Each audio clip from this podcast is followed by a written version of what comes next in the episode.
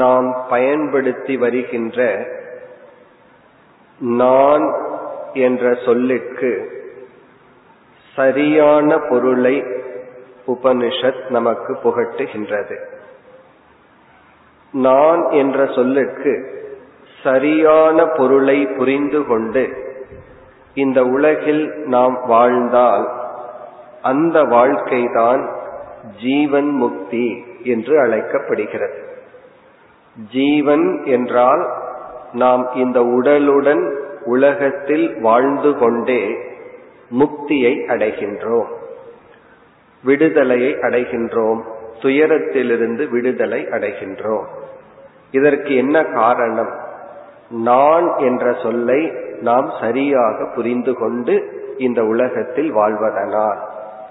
ஆகவே இங்கு யம தர்மராஜா புறம் ஏகாதசத்வாரம் என்று இந்த உடலை ஒரு நகரத்திற்கு உதாகரணமாக கூறி, இந்த உடலுக்கு ஆதாரமாக இருக்கின்ற ஆத்ம தத்துவத்தை பிறவாத அறிவு சொரூபம், பிளவுபடாத அறிவு சொரூபம் என்று கூறி, இந்த உலகத்துக்கே ஆதாரமாக இருக்கின்ற அந்த பிரம்ம தத்துவமும் இந்த ஆத்ம தத்துவமும் ஒன்று, ஏதத் த்வைதத் என்ற மகா வாக்கியத்தை கூறினார்.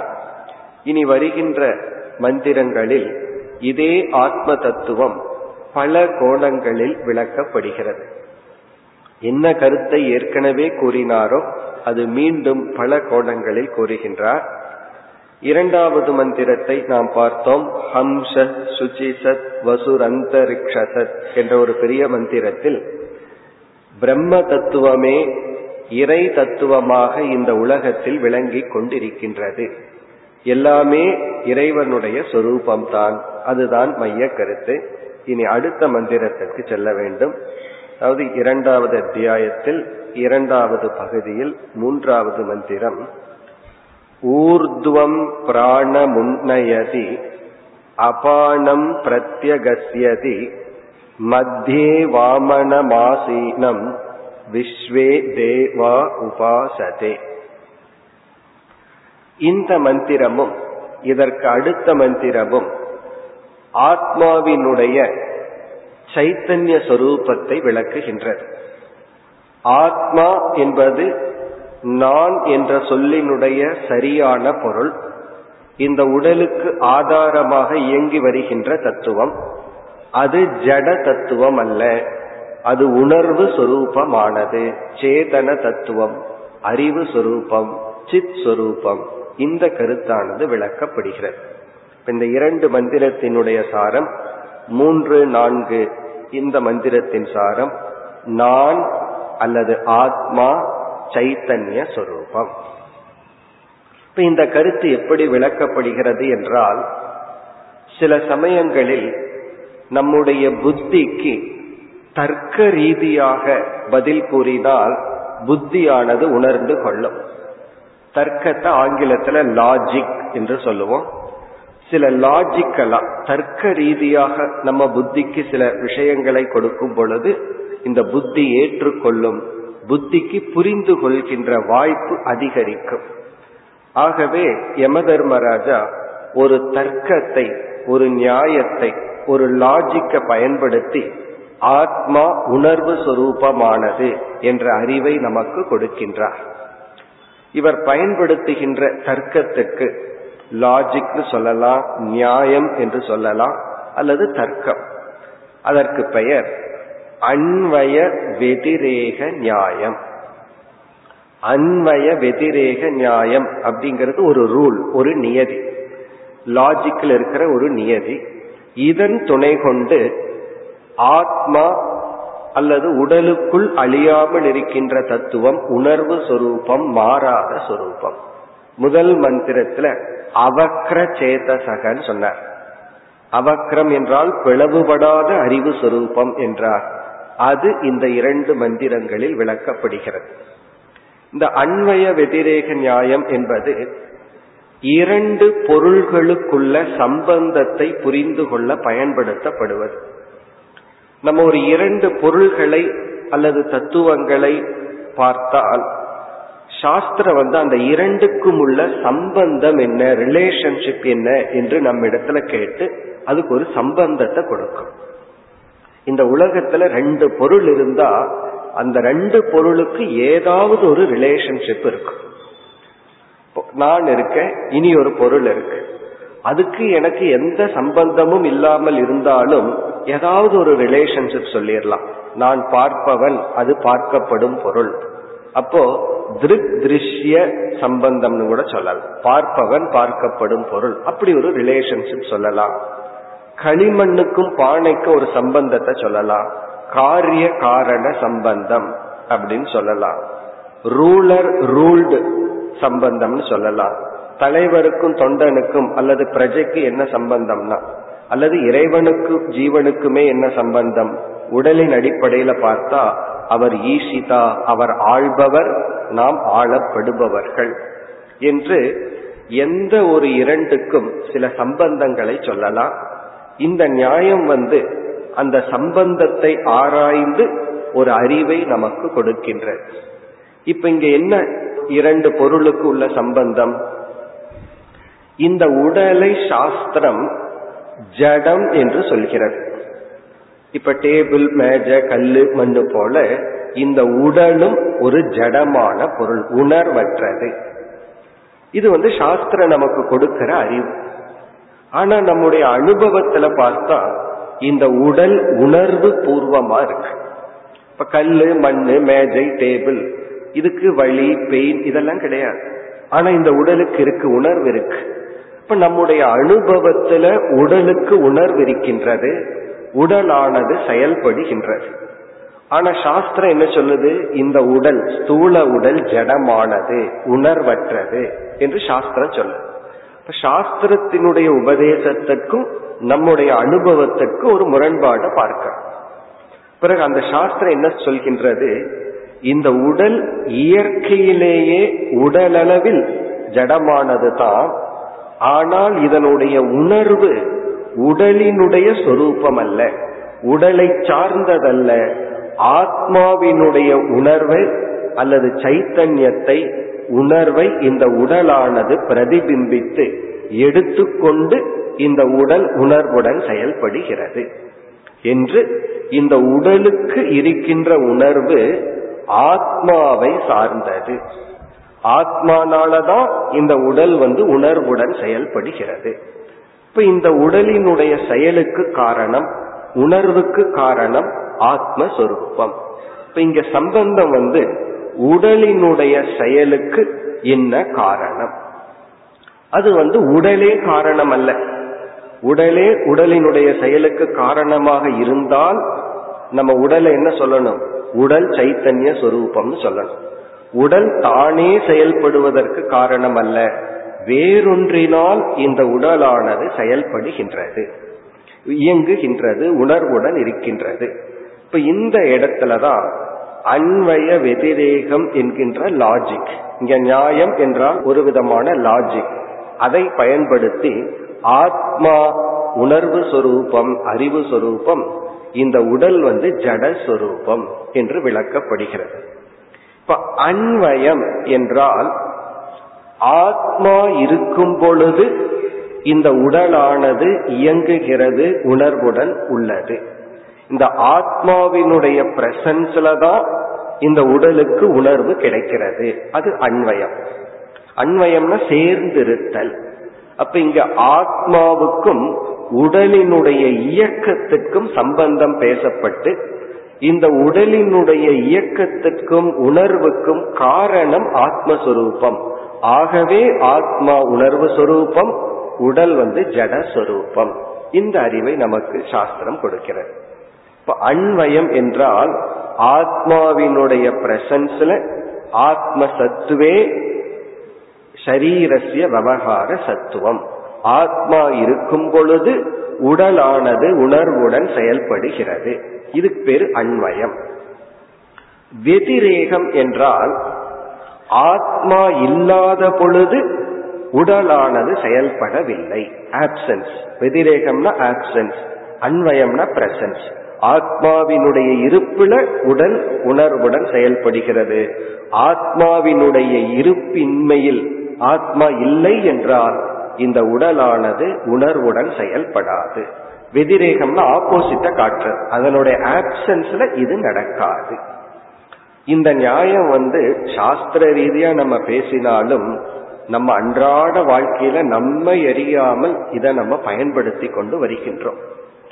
இப்ப வந்து ஒரு செடி இருக்கு, இந்த செடியினுடைய வளர்ச்சிக்கு தண்ணீர் தான் காரணம். இப்ப தண்ணீருக்கும் செடிக்கு என்ன ரிலேஷன்ஷிப், என்ன சம்பந்தம் என்றால், இந்த அன்வய வதிரேக நியாயத்தை நம்ம பயன்படுத்துறோம் நம்ம எரியாமல். தண்ணீரை விட்டால் செடியானது உயிருடன் இருந்து வளர்கின்றது. அப்ப தண்ணீரினுடைய பிரசன்ஸ் செடியினுடைய வளர்ச்சி அது இருக்கின்றது, அதனுடைய இருப்புக்கு தண்ணீர் தான் காரணம். வெதிரேகம்னா என்ன, தண்ணீர் இல்லை என்றால் அந்த செடி வளர்வதில்லை, வாடி போகின்றது. ஆகவே நம்ம என்ன சொல்லி ஆகணும், செடியினுடைய வளர்ச்சிக்கும் அது உயிருடன் இருக்க வேண்டும் என்றால் தண்ணீர் அவசியம். அப்ப தண்ணீருக்கும் செடிக்கு என்ன ரிலேஷன்ஷிப், காரண காரிய சம்பந்தம். அதாவது தண்ணீர் காரணம், செடி வளர்ச்சியானது காரியம். இந்த ரிலேஷன்ஷிப் இந்த நியாயத்துல நம்ம சொல்றோம். இப்போ ஒரு சிறிய பையன் வந்து இந்த தண்ணீரோட செடிக்கு மருந்தடிக்கிறதையும் உரம் போடுறதையும் பார்க்கிறான்.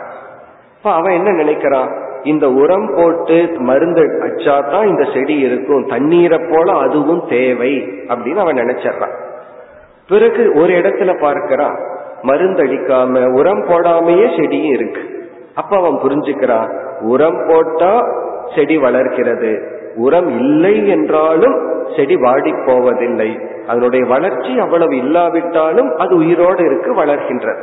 அப்ப அவன் என்ன புரிஞ்சுக்கிறான், இந்த நியாயத்துல உரத்துக்கும் செடி வளர்ச்சிக்கும் முழுமையான சம்பந்தம் இல்லை. இந்த நியாயத்துல நம்ம புரிஞ்சுக்கிறோம். அதே போல இந்த அன்வயம் வெதிரேகம் ரெண்டையும் சேர்த்து பார்த்தா தான் இதனுடைய பிரசன்ஸ்ல இந்த பிரசன்ஸ், இதனுடைய ஆப்சன்ஸ்ல இதுவும் ஆப்சன்ஸ். இது இல்லை என்றால் அதுவும் இல்லை, இது இருந்தால்தான் அது இருக்கின்றது. இப்ப இந்த ஒரு லாஜிக்கை பயன்படுத்தி, இதெல்லாம் நம்ம அன்றாட வாழ்க்கையில நம்ம எரியாமல் பயன்படுத்துகின்ற தர்க்கங்கள், லாஜிக். ஆத்மாவினுடைய பிரசன்ஸ்ல இந்த உடலானது உணர்வுடன் இயங்குகின்றது. ஆத்மாவினுடைய ஆப்சன்ஸ், அது இல்லை என்றால் இந்த உடல் எந்த விதத்திலும் இயங்காது. களிமண்ணினுடைய இருப்பில் பானைகள் இருக்கின்றது, களிமண் இல்லை என்றால் பானை என்று ஒன்று இல்லை. அப்ப களிமண்ணுக்கும் பானைக்கு என்ன சம்பந்தம்னா காரிய காரண சம்பந்தம். அதே போல தங்கம் இருந்தால் நகைகள் இருக்கின்றது, தங்கம் இல்லை என்றால் நகைகள் இல்லை. ஆத்மாவினுடைய பிரசன்ஸ்ல உடலில் உணர்வும் செயலும் இருக்கின்றது, ஆத்மா இல்லை என்றால் உடலில் உணர்வும் செயலும் இல்லை. இந்த லாஜிக்ல இங்கு யம தர்மராஜா இந்த இரண்டு மந்திரங்களில் ஆத்மா உணர்வு சொரூபம், அறிவு சொரூபம் என்றால் நான் அறிவு சொரூபமானவன், உணர்வு சொரூபமானவன். இந்த உடலில் அனுபவிக்கப்படுகின்ற உணர்வும் செயலும் அதனுடைய தனித்தன்மை அல்ல, அது ஆத்மாவிடமிருந்து பெற்றதுதான். ஆகவே என்னுடைய அனுகிரகத்தில் இந்த உடல் இருக்கின்றது, இந்த உடலினுடைய அனுகிரகத்தில் நான் இல்லை என்று உடலுக்கும் நமக்கும் உள்ள வேற்றுமை ஆத்மஸ்வரூபம் அனாத்மஸ்வரூபம் இவ்விதம் கூறப்படுகின்றது. இப்பொழுது மந்திரத்திற்குள் சென்று பார்த்தால், ஊர்துவம் பிராணமுன்னயதி அபானம் பிரத்யகஸ்யதி. ஊர்துவம் பிராணம் உன்னயதி, இந்த ஆத்ம தத்துவம் நம்முடைய பிராண காற்றை உள்ளே எடுக்க காரணமாக அமைகிறது.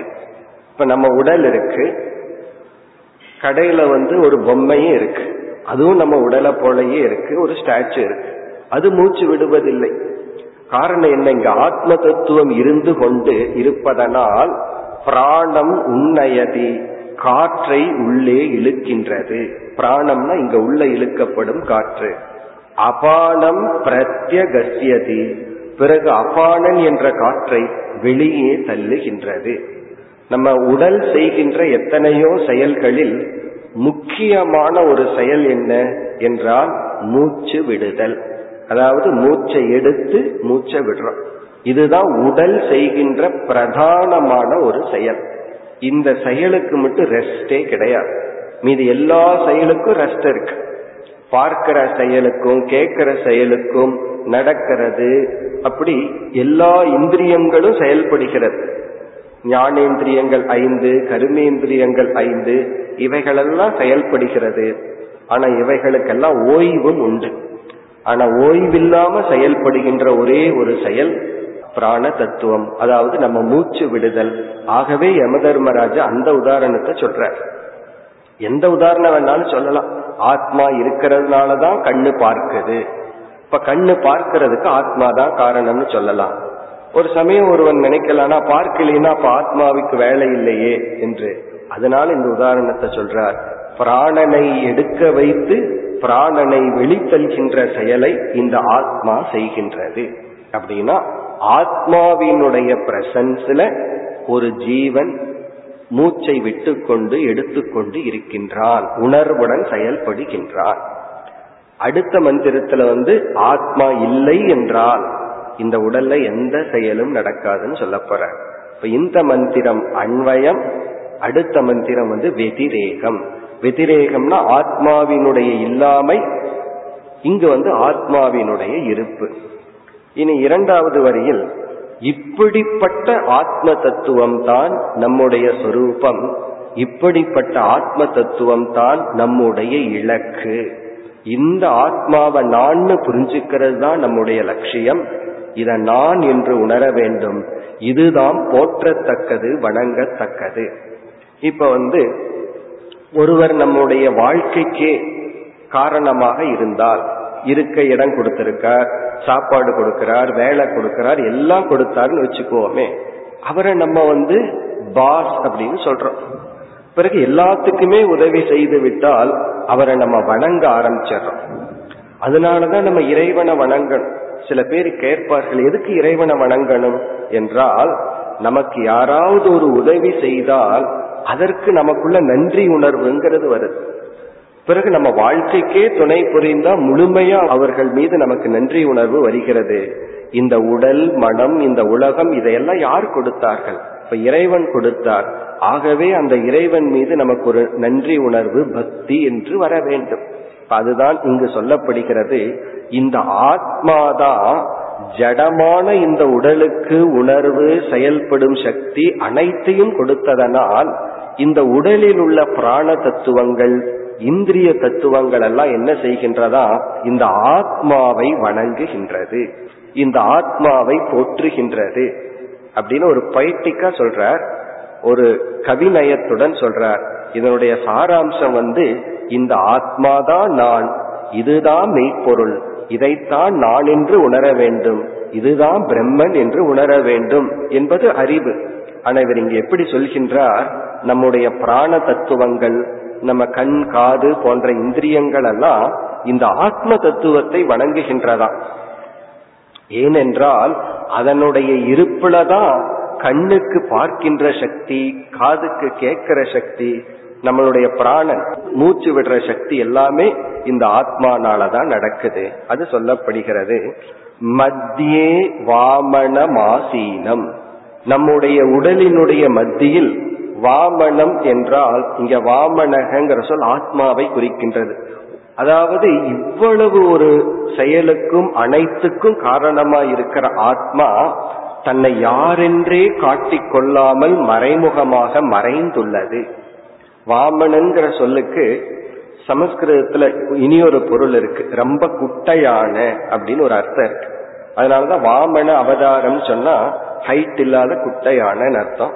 இந்த இடத்துல வாமனம் என்றால் இவ்வளவு ஒரு பெரிய செயலுக்கு மூல காரணமாக இருந்து கொண்டு தன்னை வெளிப்படுத்தி கொள்ளாமல், தன்னை காட்டிக் கொள்ளாமல். சில பேர் பெரிய காரியம் செய்து கொண்டிருப்பார்கள், ஆனா தன்னை காட்டிக்கொள்ள மாட்டார்கள், தன்னை மறைத்துக் கொள்வார்கள். அது ஞானிக்கு இருக்க வேண்டிய லட்சணமாக சொல்லப்படுகிறது. ஒரு இடத்துல வந்து ஞான பலன் என்ன சொல்லப்படும்னா, இவன் தன்னை மறைத்துக் கொள்வான், இந்த ஞானம் வந்ததுக்கு அப்புறம் தன்னை வெளிப்படுத்தி கொள்ள மாட்டான்னு சொல்லப்படுது. அப்படி ஆத்மா இவ்வளவு செயலுக்கும் மூல காரணமாக இருந்தும் தன்னை அது காட்டிக்கொள்ளவில்லை. அதனால ஒருத்தர் ஆத்மாவை புரிஞ்சுக்கலைன்னா தப்பில்லை, காரணம் அது புரிஞ்சுக்கிற நிலையில் அவ்வளவு சுலபமாக இல்லை. அப்படி இருந்து கொண்டிருக்கின்ற ஆத்ம தத்துவத்தை விஸ்வே தேவாகா உபாசதே. இங்கு தேவாகா என்றால் நம்முடைய இந்திரிய சக்திகள், பிராண சக்திகள் போன்ற தத்துவங்கள் எந்த ஆத்மாவினால் உணர்வை அடைந்துள்ளதோ அந்த உணர்வை அடைந்த இந்திரியங்கள், மனம், புத்தி, உடல் போன்ற தத்துவங்கள் உபாசதே அந்த ஆத்ம தத்துவத்தை வணங்குகின்றது, அந்த ஆத்ம தத்துவத்தை போற்றுகின்றது. அப்படின்னா இந்த இந்திரியங்கள் எல்லாம் ஒரு தேவதைன்னு சொல்லப்படுது. மனது ஒரு தேவதை, இந்திரியங்கள் ஒரு தேவதை. இந்த தேவதைகளுக்கெல்லாம் புரியுதா நான் ஒரு தேவனாக இருக்க காரணம்? இந்த கண்கிறது பார்க்கிற சக்தி, அதுக்கு என்ன புரியுதா இந்த சக்திக்கு காரணம் ஆத்மாதான். ஆத்மாங்கிறது உடலை விட்டு போயிட்டா, அதாவது மரணம் அடைஞ்சதற்கு பிறகு கண்ணு காதெல்லாம் அப்படியே இருக்கும். ஒரு சில நாட்களுக்கு அப்புறம்தான் உடல் அழுகி போகும், அந்த நேரத்தில் அப்படியே இருக்கும். ஆனால் அங்க பார்க்கிற சக்தி, கேட்கிற சக்தி இல்ல. மக்களும் கூட அது என்றுதான் அந்த உடலை அடைப்பார்கள்.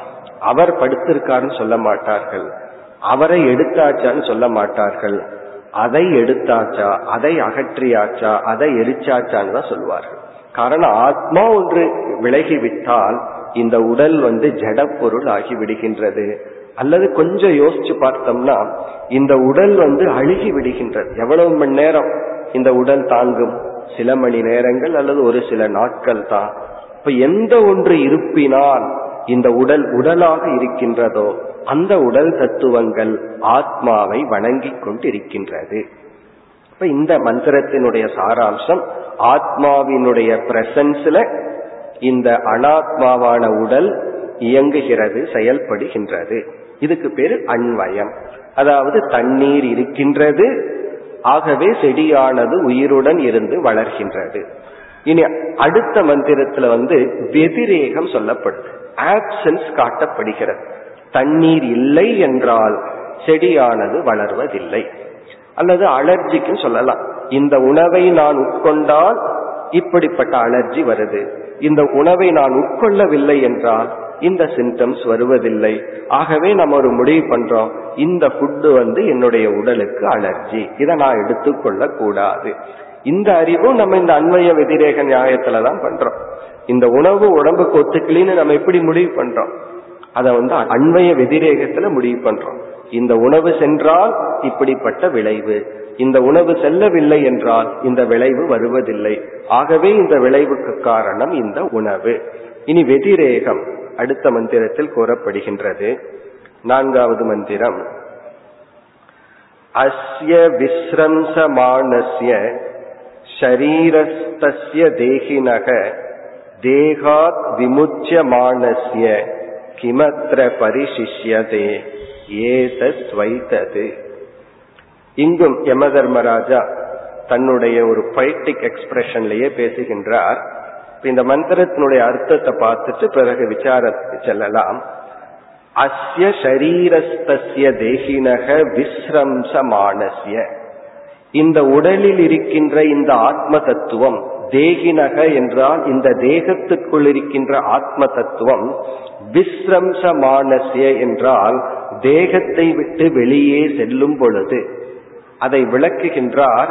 தேகாத் விமுச்யமானஸ்ய, இந்த உடலிலிருந்து சென்று விட்டால் கிமத்ர பரிசிஷ்யதே, பரிசிஷ்யதேனா எஞ்சி இருக்கின்றது, கிம்னா என்ன, என்னதான் எஞ்சி இருக்கின்றது.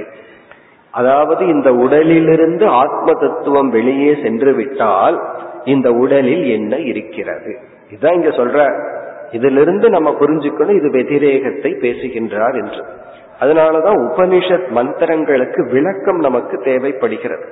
உபனிஷத் அப்படிங்கிறது ஒரு வனத்துக்குள், ஒரு காட்டுக்குள்ள போற மாதிரி, அது எல்லா கருத்துக்களும் ஆங்காங்கு இறைந்து கிடக்கும். அது ஒரு மாலை ஆக்குறது தான் விளக்க ஆசிரியர்களினுடைய செயல். இந்த மந்திரத்துல வந்து உடலிலிருந்து ஆத்ம தத்துவம் வெளியேறி விட்டால் இந்த உடலில் என்ன எஞ்சி இருக்கின்றது. இது வெதிரேகம். ஆத்மா இல்லை என்றால் இந்த உடலானது ஜடம், இந்த உடலானது உணர்வற்று இருக்கிறது. பார்க்கிற சக்தி கிடையாது, கேட்கிற சக்தி கிடையாது. ஆகவே நம்ம என்ன முடிவு பண்றோம்? ஆத்மாதான் உணர்வு சொரூபம், ஆத்மாதான் இந்த உடலுக்கு செயல்படும் சக்தியையும் உணர்வையும் கொடுக்கின்றது. இப்ப இந்த இரண்டு மந்திரத்தின் சாராம்சம் அன்வய வதிரேக நியாயப்படி தர்க்கத்தின் அடிப்படையில் ஆத்மா அறிவு சொரூபம், உணர்வு சொரூபம் என்ற அறிவு புகட்டப்படுகிறது. இந்த மந்திரத்தினுடைய சாராம்சம் அவ்வளவுதான். அஸ்ய சரீரஸ்தஸ்ய தேஹினக, இந்த உடலில் இருக்கின்ற ஆத்மாவானது விஸ்ரம்சமானசிய விலகி செல்லும் பொழுது, அதாவது உடலை விட்டு செல்லும் பொழுது, கிமத்திர பரிசிஷ்யதே, என்னதான் என்று இருக்கின்றது? ஒன்றும் எஞ்சி இல்லை. ஏதத் வைத்தது என்பது மகா வாக்கியம். இப்படிப்பட்ட இந்த ஆத்மாவே தது அந்த பிரம்மமாக இருக்கின்றது. இந்த இரண்டு மந்திரங்களில் அன்வய வதிரேக நியாயம் அல்லது ஒரு விதமான லாஜிக் தர்க்கத்தை பார்த்தோம். இனி நாம் ஐந்தாவது மந்திரத்திற்கு செல்லலாம். ந பிராணேன நாபானேன மர்த்யோ ஜீவதி கஷ்சன இதரேன து ஜீவந்தி யஸ்மின் ஏதோ உபாஸ்ருதௌ. இப்ப இந்த மந்திரத்துல யம தர்மராஜா ஒரு முக்கியமான கருத்தை நமக்கு போதிக்கின்றார். இந்த தர்க்கம், லாஜிக், இவைகள் வந்து ஒரு விதமான அறிவை அடையும் கருவியாக இருக்கின்றது. அனுமான பிரமாணம்னு சொல்லலாம். ஏற்கனவே ஒரு டேட்டா, ஒரு அறிவை வச்சு கொஞ்சம் சிந்திச்சு ஒரு புதிய அறிவை நம்ம அடையறோம். நம்ம வாழ்க்கையில உணர வேண்டிய ஒரு இனி ஒரு முக்கியமான நுட்பமான கருத்து என்னவென்றால், எந்த கருவி நமக்கு அறிவை கொடுக்கின்றதோ அதே கருவிதான் சில சமயங்களில் விபரீதமான ஞானத்தையும் கொடுக்கும், தப்பான அறிவையும் அதே கருவிதான் கொடுக்கும். இப்ப எந்த கருவியின் மூலமா அறிவை அடைஞ்சோமோ அதே கருவி சில சமயங்களில் நமக்கு தவறான அறிவையும் கொடுக்கும். அந்த நேரத்துல தவறான அறிவுன்னே நமக்கு தெரியாது. இப்ப கண் இருக்கு, கண்ணை நம்ம பார்த்து அதுல இருந்து அறிவை அடையறோம். ஒரு பொருள் இருக்கா இல்லையா அப்படிங்கறத பார்த்தா தான் நம்ம சொல்ல முடியும், பார்க்காம நம்ம சொல்ல முடியாது. அப்ப கண் வந்து அறிவை கொடுக்கும் கருவி. ஆனா பல சமயங்கள்ல இந்த கண்ணே நம்ம ஏமாற்றிவிடும். காணல் நீரை பார்க்கிறோம், வறண்ட பூமியில நீர் இருக்கிற மாதிரி கண் காட்டுகின்றது. ஆகாசம் வந்து நீல கலர்ல காட்டுது. சமுத்திரம், அதாவது கடல் வந்து ப்ளூ கலர்ல கண்ணு காட்டுது. இப்ப இதெல்லாம் நம்ம என்ன சொல்றது? இதே கண் தான் நமக்கு உண்மையற்றதையும் நமக்கு காட்டுகின்றது. அப்புறம் இதே கண்ணுலதான் சில சமயம் கைத்த பாம்பா நம்ம பார்த்தோம். இப்ப சாஸ்திரம் என்ன சொல்லுதுன்னா, எந்த ஒரு அறிவை கொடுக்கும் கருவி உனக்கு அறிவை கொடுக்கின்றதோ அதே கருவி சில சமயங்களில் சில தோஷத்தினால் உனக்கு வந்து விபரீதமான அறிவையும் கொடுக்கும், அதாவது தப்பான இன்ஃபர்மேஷனையும் கொடுத்துரும். வேற யாரும் கொடுக்க முடியாது. அதாவது காது வந்து கயிற்ற பாம்பா காட்டுற தப்ப பண்ண முடியாது, கண்ணுதான் செய்யும், கண்ணுதான் பார்க்கும், கண்ணுதான் அந்த விதத்துல தவற செய்யும். அதே போல காதுல அறிவை அடையிறோம், அதே காதுல நம்ம யாராவது பொய்யான ஒன்ன சொன்னா உண்மைன்னு நினைச்சிடறோம். அப்ப சில சப்தம் நமக்கு ஞானத்தை கொடுக்குது, சில சப்தம் வந்து பொய்யான அறிவை நம்மை உண்மை என்று நம்ப வைக்கின்ற. இதுக்கு என்ன காரணம்னு விசாரித்தால், இது வந்து பிரமாணத்துக்கே அவ்வளவுதான் ஸ்டேட்டஸ். பிரமாணம்னா அறிவை கொடுக்கும் கருவியிலேயே இருக்கிற செல்ஃப் டிஃபெக்ட், அது அதனுடைய நேச்சரே அதுதான் சாஸ்திரம் சொல்லும். ஒரு பிரமாண அறிவை கொடுத்ததுன்னா அதை கொஞ்சம் தவறா கையாண்டா அதிலிருந்து தப்பான அறிவை எடுக்கலாம்.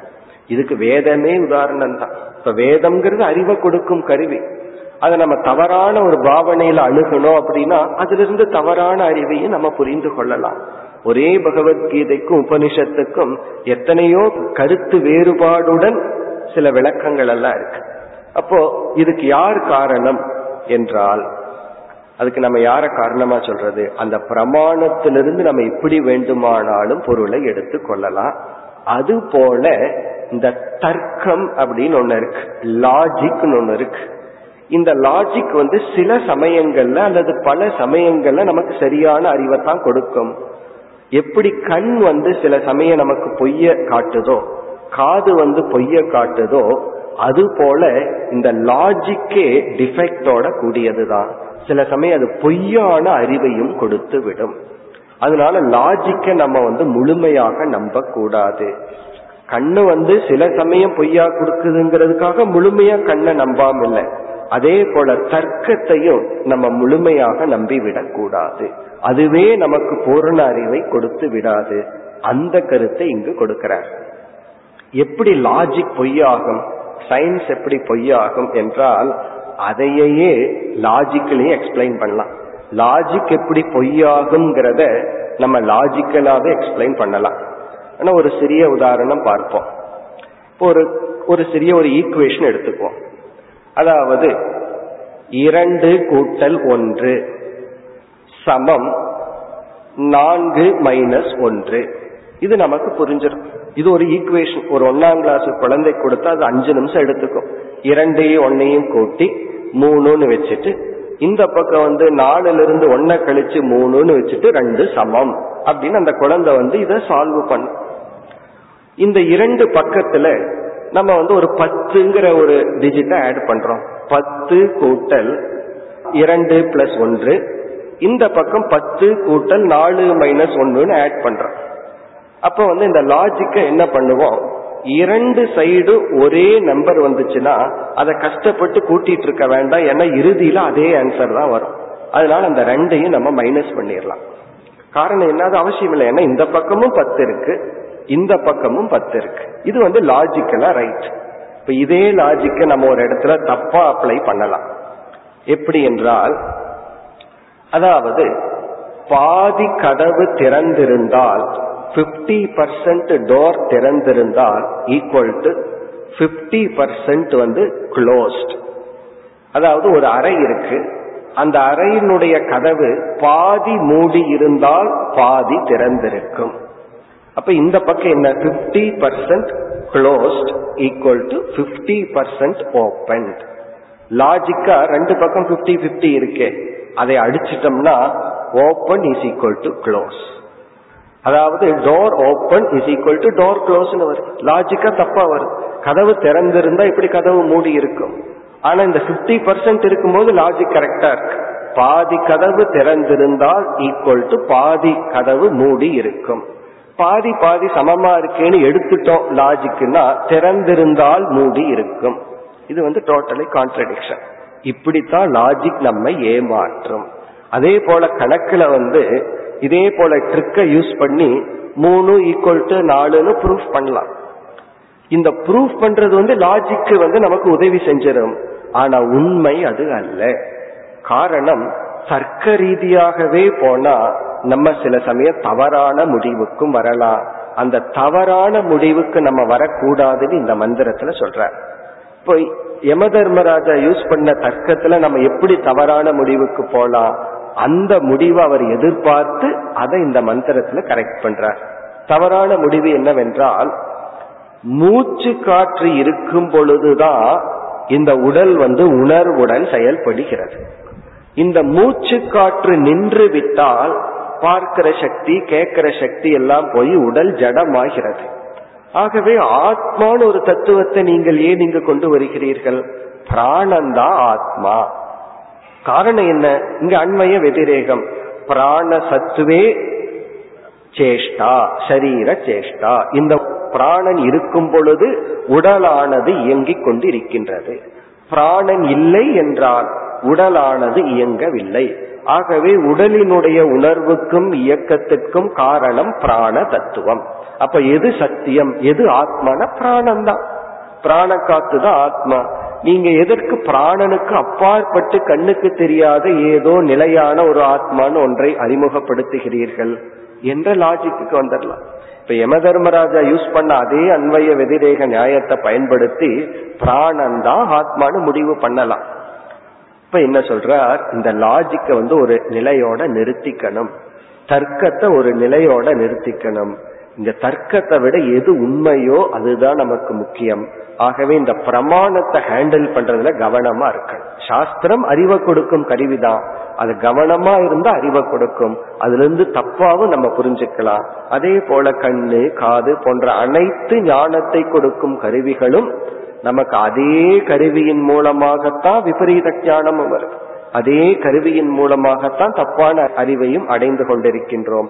அப்படி இருக்க கூடாது. இப்ப இந்த இடத்துலதான் ஸ்ரத்தை என்கின்ற ஒரு வேல்யூ நமக்கு வருது. அது வந்து யம தர்மராஜா அதை வலியுறுத்தி கடோபனிஷத்தை முடிக்க போற, அவர் வந்து இறுதியில ஸ்ரத்தைக்கு தான் முக்கியத்துவம் கொடுத்து முடிக்க போற. ஏன்னா இந்த இடத்துலதான் நமக்கு ஸ்ரத்தை தேவை. ஏன்னா நம்முடைய அனுபவத்துக்கு பிராணனை தான் பார்க்கிறோம், பிராணனுக்கு மேல் ஒரு ஆத்மாவை பார்க்கல. இங்கு அதை அறிமுகப்படுத்துகின்றார். ந பிராணேன ந அபானேன மர்த்தியக ஜீவதி. ஒரு மனிதன் மர்த்தியக ஜீவதி வாழ்கின்றான். ந பிராணேன ந அபானேன, மூச்சு காற்றினால், உள்ளே எடுத்து வெளியே விடுகின்ற மூச்சு காற்றினால் ஒருவன் உணர்வுடன் உயிருடன் இருப்பதில்லை. பிறகு இதரேனது ஜீவந்தி, இந்த பிராண தத்துவத்துக்கு வேறான ஒரு தத்துவத்தினால்தான் நாம் உயிருடன் உணர்வுடன் வாழ்ந்து கொண்டிருக்கின்றோம். அதாவது இந்த உடல் உணர்வுடன் செயல்படுகின்றது. பிறகு என்ன சொல்றார், இந்த பிராண தத்துவமே அந்த ஆத்மாவைத்தான் சார்ந்துள்ளது. ஏதோ எஸ்மின் ஏதோ உபாஸ்ருதோ, எந்த அந்த ஆத்ம தத்துவத்திடத்தில் இந்த பிராண தத்துவமானது சார்ந்துள்ளது. ஆகவே இதெல்லாம் நம்ம நேரடியா அந்த ஆத்மாவை பார்க்க முடியாது.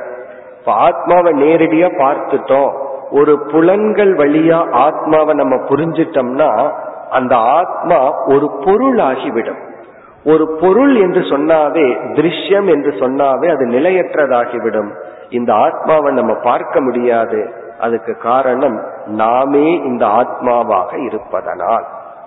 அதாவது நம்முடைய சொரூபத்தை என்னைக்குமே நம்ம பார்க்க முடியாது, பார்க்க வேண்டிய அவசியமும் இல்லை. அதாவது அதுக்கு எக்ஸாம்பிளா நம்ம முகத்தையே சொல்லலாம். யாருமே அவர்களுடைய முகத்தை அவர்கள் பார்த்ததில்லை.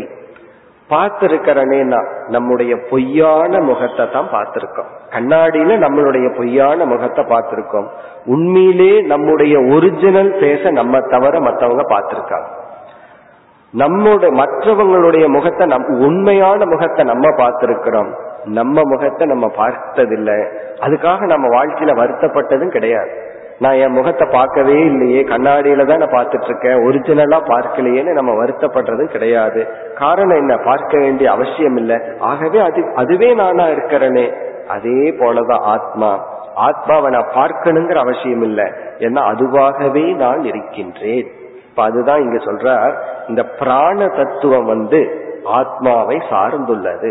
இந்த பிராணன் வரைக்கும் லாஜிக்கா போலாம். அதே போல கர்மா தேரியும் சாஸ்திரத்துல நம்ம படிக்கிறோம். ஒரு லெவல் வரைக்கும் தான் அங்க லாஜிக்கு வேலை செய்யும்.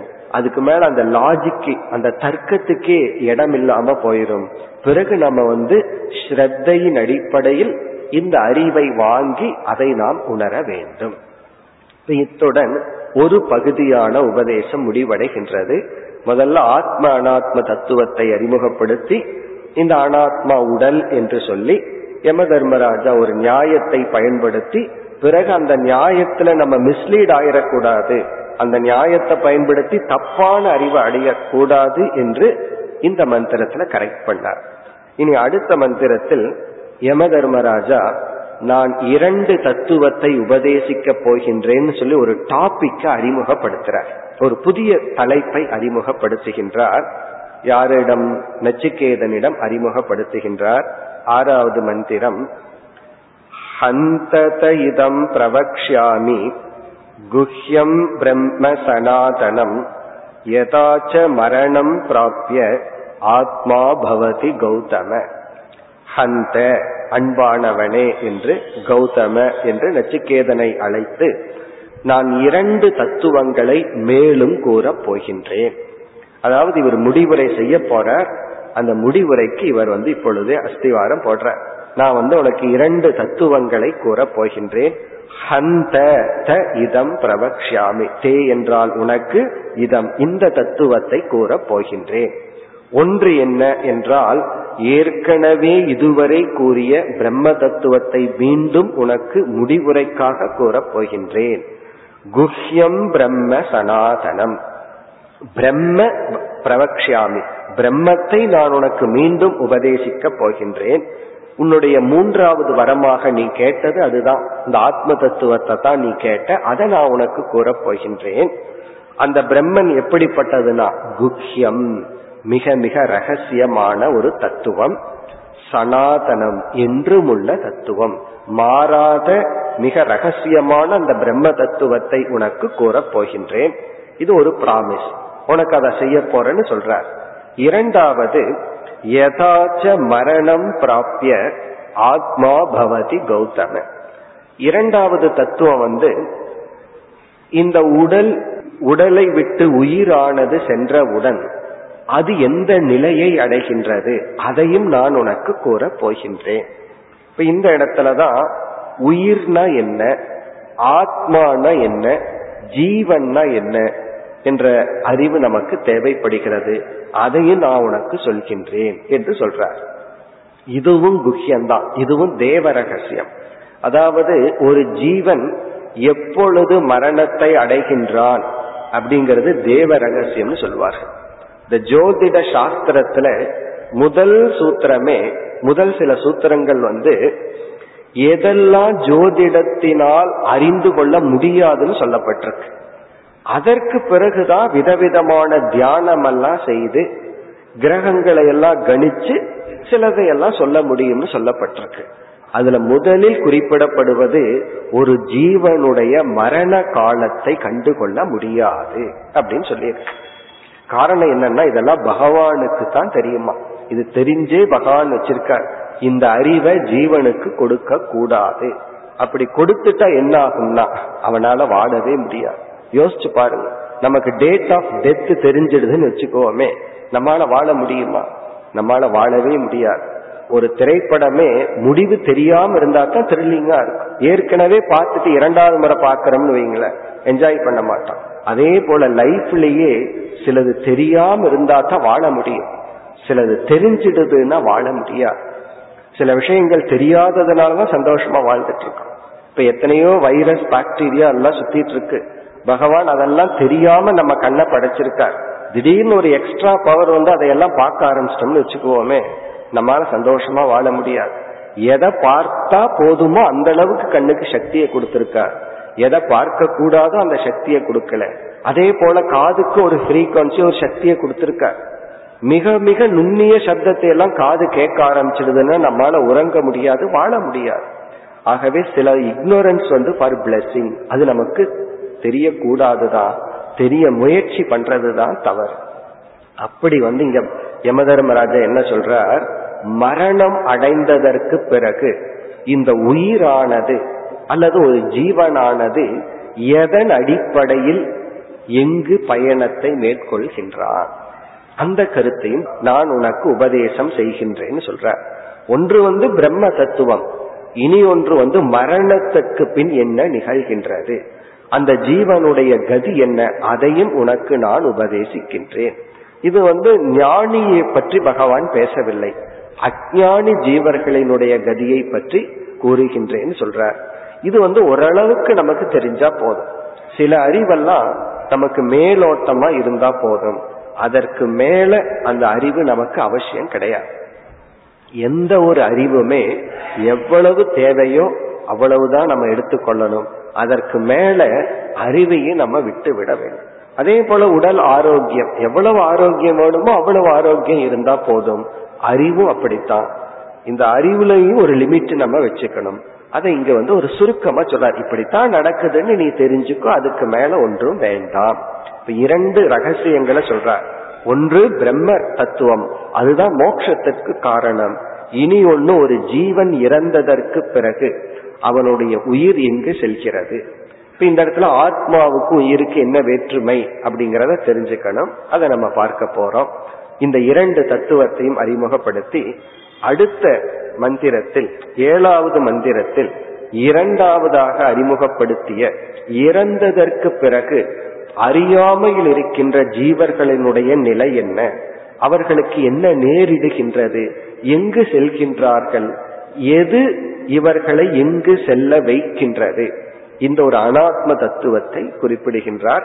இதெல்லாம் எதற்குனா இது அனாத்ம ஞானம் தான், இப்படி சம்சாரம் இருக்கிறது என்று புரிந்து கொள்வதற்காக.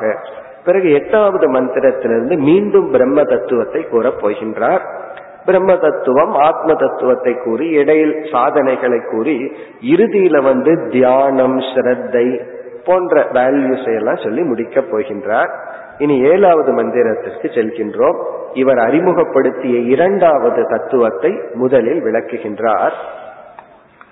யோனி மன்யே பிரபத்யந்தே ஷரீரத்வாய தேகினக ஸ்தானு மன்யேனு சம்யந்தி யதா கர்ம யதா ஸ்ருதம். ரொம்ப சுருக்கமா சொல்ற. எப்படி இதே கடோபனிஷத்துல இரண்டாவது வரத்துக்கு நாச்சிகேத யாகம்னு ஒரு யாகம், அதை வந்து யம தர்மராஜா இங்கு விளக்கி கூறவில்லை. எவ்வளவு செங்கற்களை வைக்கணும், எப்படி பண்ணணும்னு சுருக்கமா சொன்ன.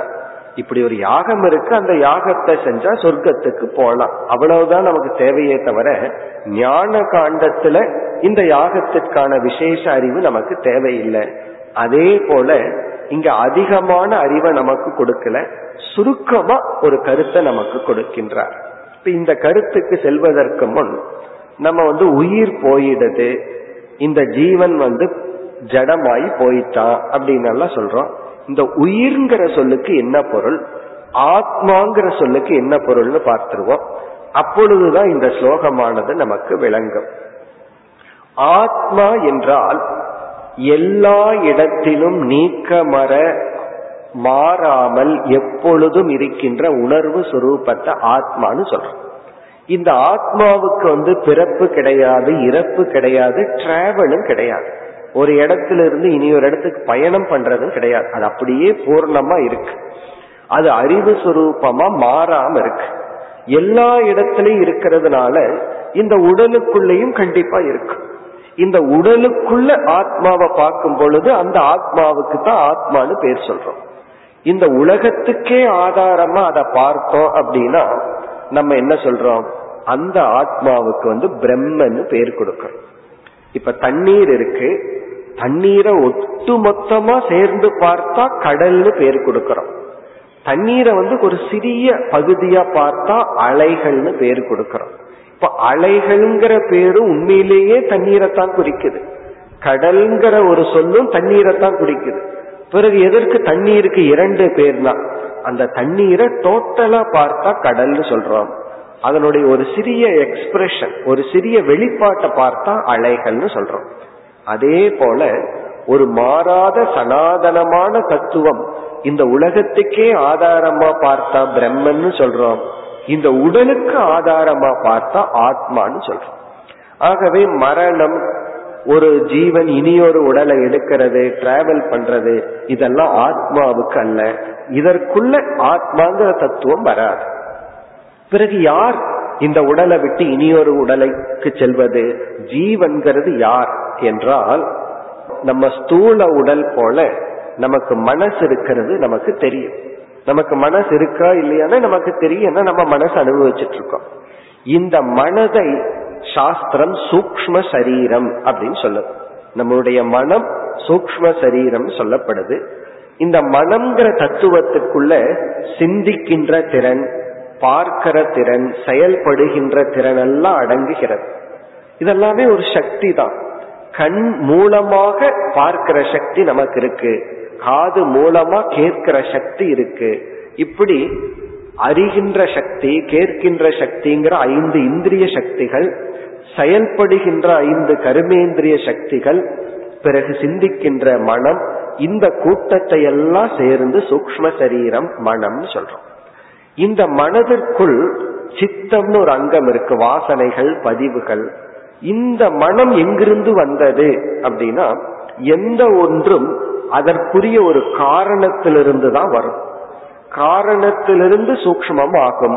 இந்த மனதிற்குள்ளேயே ஒரு சக்தி இருக்கு, ஒரு சரீரம் இருக்கு, அத காரண சரீரம்னு சொல்றோம். அப்போ ஒரு ஜீவன் என்பவன் யார் என்றால் மனம் அல்லது சூக்ஷ்ம சரீரத்தன் உடன் கூடிய ஒரு தத்துவம். இந்த சூக்ஷ்ம சரீரம் தான் ஆத்மாவினுடைய உணர்வை எடுத்துக்கொண்டு உணர்வுடன் இருக்கின்ற.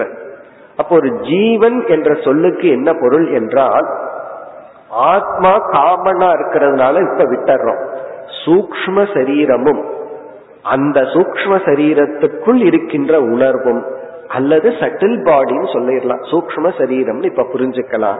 அந்த சூக்ஷ்ம சரீரம் இந்த ஸ்தூல உலகத்துடன், ஜடமான உலகத்துடன் சம்பந்தம் வச்சு தனக்கு இன்ப துன்பங்கள் வேண்டும் என்றால் அதற்கு ஒரு இடம் தேவைப்படுகிறது, அதற்கு ஒரு மீடியா தேவைப்படுகிறது. அந்த சூக்ஷ்ம சரீரம் தான் இந்த உடலை எடுக்கின்றது. இந்த உடலை வந்து எடுத்து இந்த உடலுடன் நம்ம மனசுதான் இந்த உலகத்தோடு சம்பந்தம் வைத்து இன்ப துன்பங்களை அனுபவிக்கின்றது, பாப புண்ணியங்களை சேர்த்து கொள்கின்றது, பாப புண்ணியங்களை கழிக்கின்றது. அப்ப ஜீவன் என்ற சொல்லுக்குள் நம்முடைய மனதுதான் முக்கிய இடத்தை அடைகின்றது. சூக்ஷ்ம சரீரம் அந்த வார்த்தை கஷ்டமா இருந்தா மனசுன்னு புரிஞ்சுக்கலாம். உணர்வுடைய கூடிய மனசுதான் இந்த உடலை எடுக்கின்றது. இந்த சூக்ஷ்ம சரீரம் என்ன செய்கின்றது, இந்த உடலை எடுத்து இந்த உடலை எடுத்து அது இந்த உலகத்தை அனுபவிச்சுட்டு இருக்கு. ஒரு கேள்வி வருது, இந்த உடலை எதன் அடிப்படையில் எடுக்கின்றது? நம்ம மனசு எதன் அடிப்படையில் இந்த உடலை எடுக்குதுன்னா, அல்லது இந்த சூக்ஷ்ம சரீரம் ஒரு உடலை எடுக்க என்ன காரணம் என்றால், அந்த சூக்ஷ்ம சரீரம் எப்படிப்பட்ட இன்ப துன்பங்களை அனுபவிக்க வேண்டும்னு விரும்புதோ அல்லது ஒரு நிபந்தனை இருக்குதோ அதற்கு தகுந்த உடலை எடுத்து கொள்கின்றது. ஒரு எப்படிப்பட்ட உடலை எடுத்தா எப்படிப்பட்ட இன்ப துன்பங்கள் அனுபவிக்கலாமோ அதற்குரிய உடலை எடுக்கின்றது. இப்ப சூக்ஷ்ம சரீரம் ஸ்தூல சரீரத்தை எடுப்பதற்கு காரணமாக இருப்பது அந்த சூக்ஷ்ம சரீரம், அந்த ஜீவன் ஏற்கனவே முடிவு செய்து வைத்த சுகதுக்கத்தினுடைய தேவையின் அடிப்படையில். சரி, அந்த தேவை எப்படி வந்ததுன்னா அந்த ஜீவன் ஏற்கனவே செய்து வைத்த பாப புண்ணியத்தின் அடிப்படையில், அவன் செய்த செயலின் அடிப்படையில். இப்ப நம்ம ஒரு கார் வாங்குறோம், ஒரு சைக்கிள் வாங்குறோம், ஏதோ ஒரு வாகனம் வாங்குறோம்னா நம்ம சம்பாரிச்ச பணத்தினுடைய அடிப்படையில் அந்த பொருளை வாங்குறோம். யாருக்கு எவ்வளவு வசதி இருக்கோ அதுக்கு தகுந்த வாகனத்தை அவங்க வாங்குறாங்க. அதே போல எப்படிப்பட்ட உடலை ஒரு சூக்ஷ்ம சரீரம் எடுக்குங்கிறது அது சேகரித்து வைத்த கர்ம பலனின் அடிப்படையில். இங்க யம தர்மராஜா என்ன ஒரு ஞானத்தை கொடுக்கிறார், அப்படியே ஒரு ஸ்கெட்ச் மாதிரி ஒரு ஞானத்தை கொடுக்கிறார். ரொம்ப டீப்பா கொடுக்கல, ஏன்னா நமக்கு அவசியம் இல்லை என்று. அவர் கொடுக்கிற அறிவு வந்து, ஒரு ஜீவன் அதாவது ஒரு மனமானது இந்த உடலை விட்டு வெளியேறிய பிறகு ஏற்கனவே செய்து வைத்த பாப புண்ணியத்தின் அடிப்படையில் உடலை எடுக்கின்றது. இப்ப எந்த டைரக்ஷன்ல ஒரு ஜீவன் டிராவல் பண்றான், டிராவல் பண்றதுக்கு என்ன காரணம், அவன் செய்து வைத்த பாப புண்ணியம். அந்த பாப புண்ணியத்தை எப்படி அவன் சம்பாதிச்சான், அவன் செய்த செயல்கள், பிறகு வந்து அவன் மேற்கொண்ட சிந்தனைகள். நம்முடைய உடலால் செய்யப்பட்ட செயல், நம்முடைய மனதால் செய்யப்பட்ட செயல்.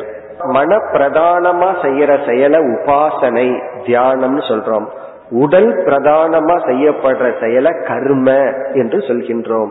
இப்ப யதா கர்ம, ஒரு ஜீவன் செய்த கர்மத்தின் அடிப்படையில் உபாசனைக்கு யம தர்மராஜா கொடுக்கிற பெயர் வந்து ஸ்ருதம், யதா ஸ்ருதம்.